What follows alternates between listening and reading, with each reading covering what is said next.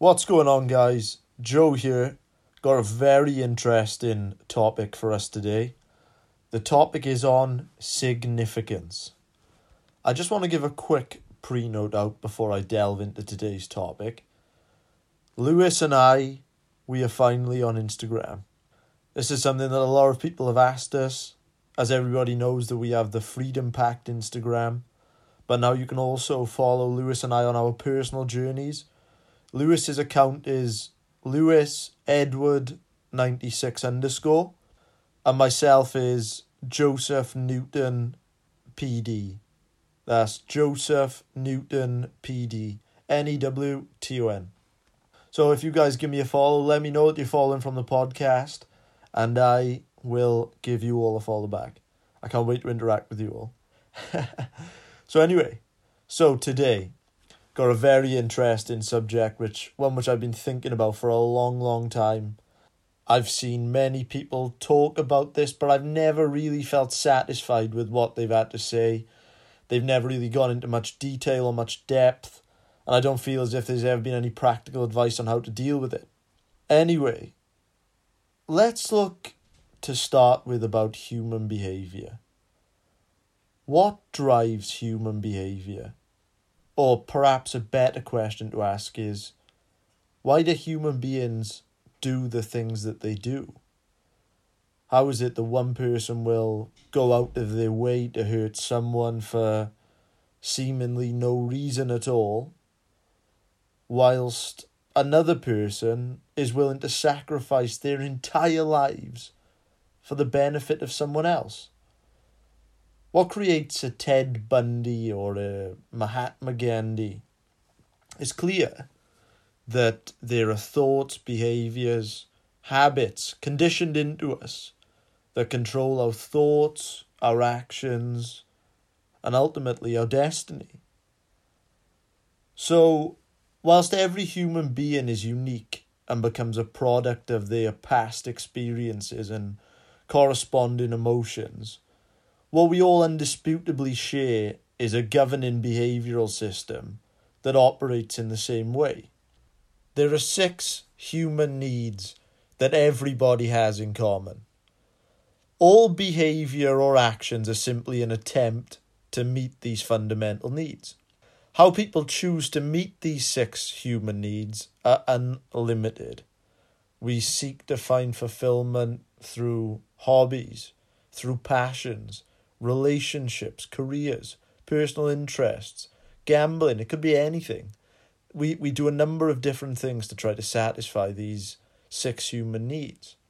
So, the six human needs, they go as follows. Number one, certainty. So, this means that a schedule and predictability is of the utmost importance.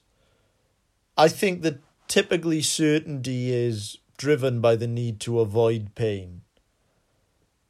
The second is significance.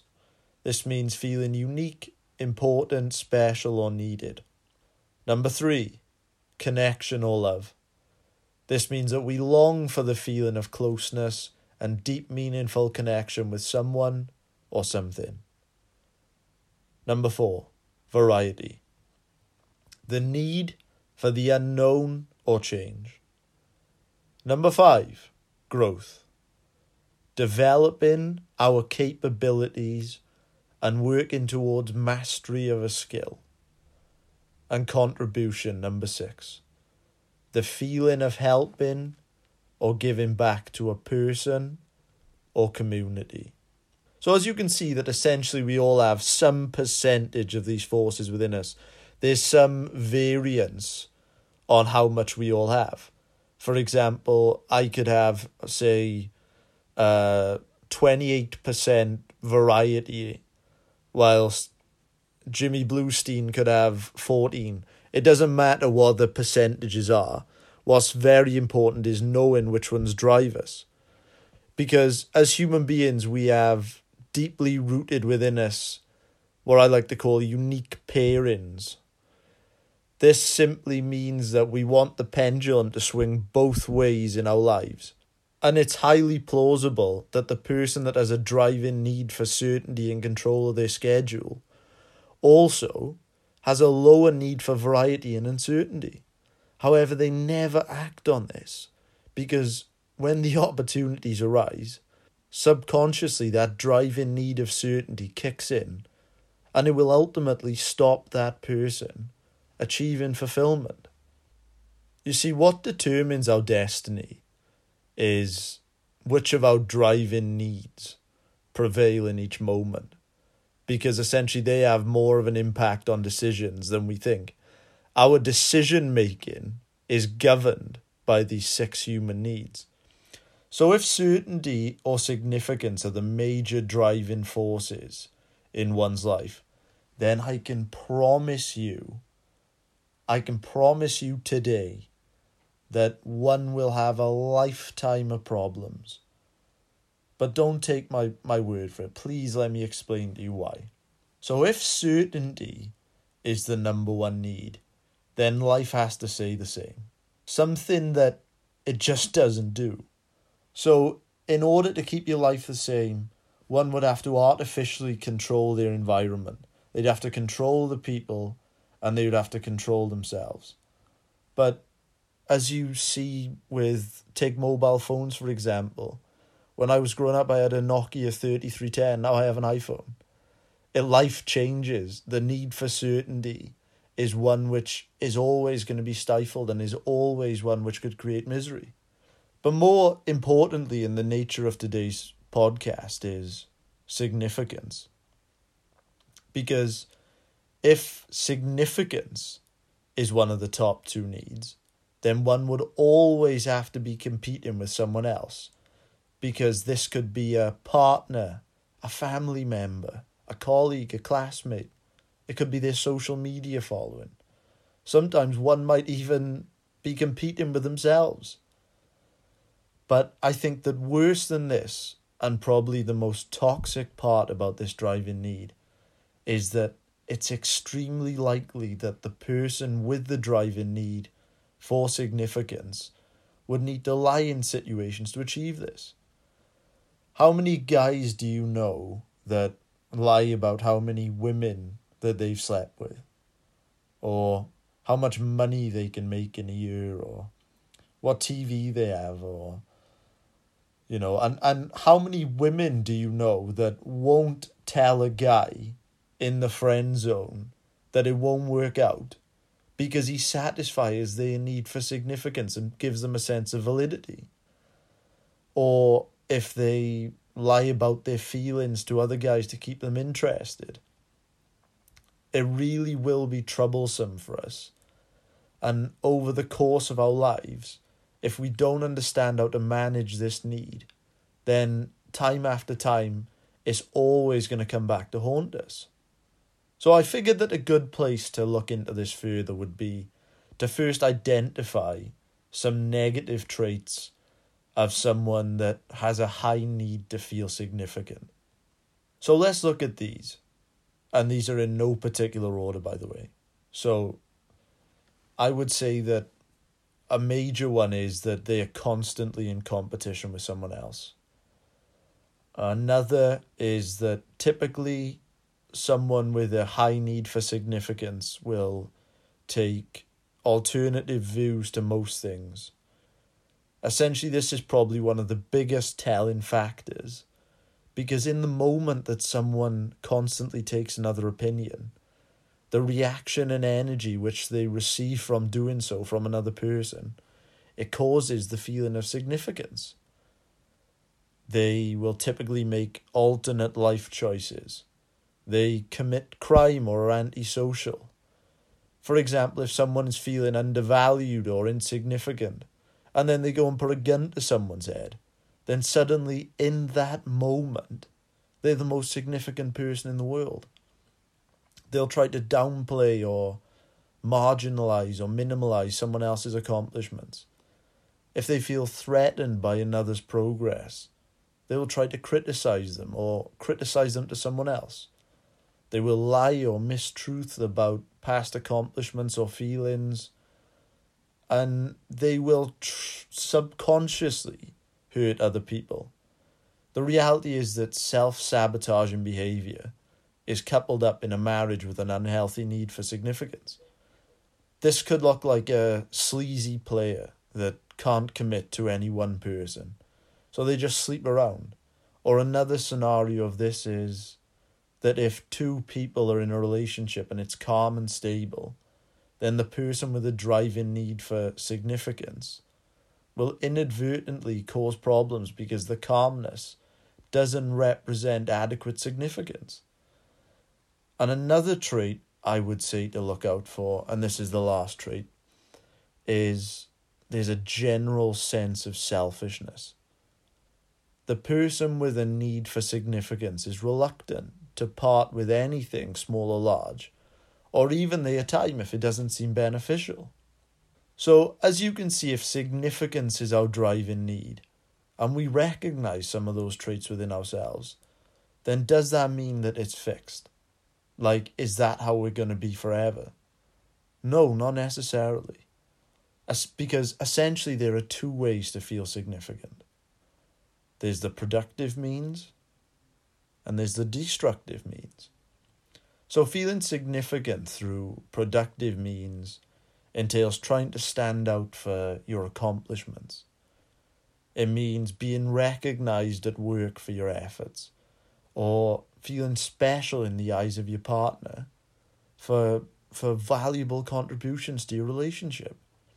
If you are unsure of how to feel significant, you might go about it in destructive ways.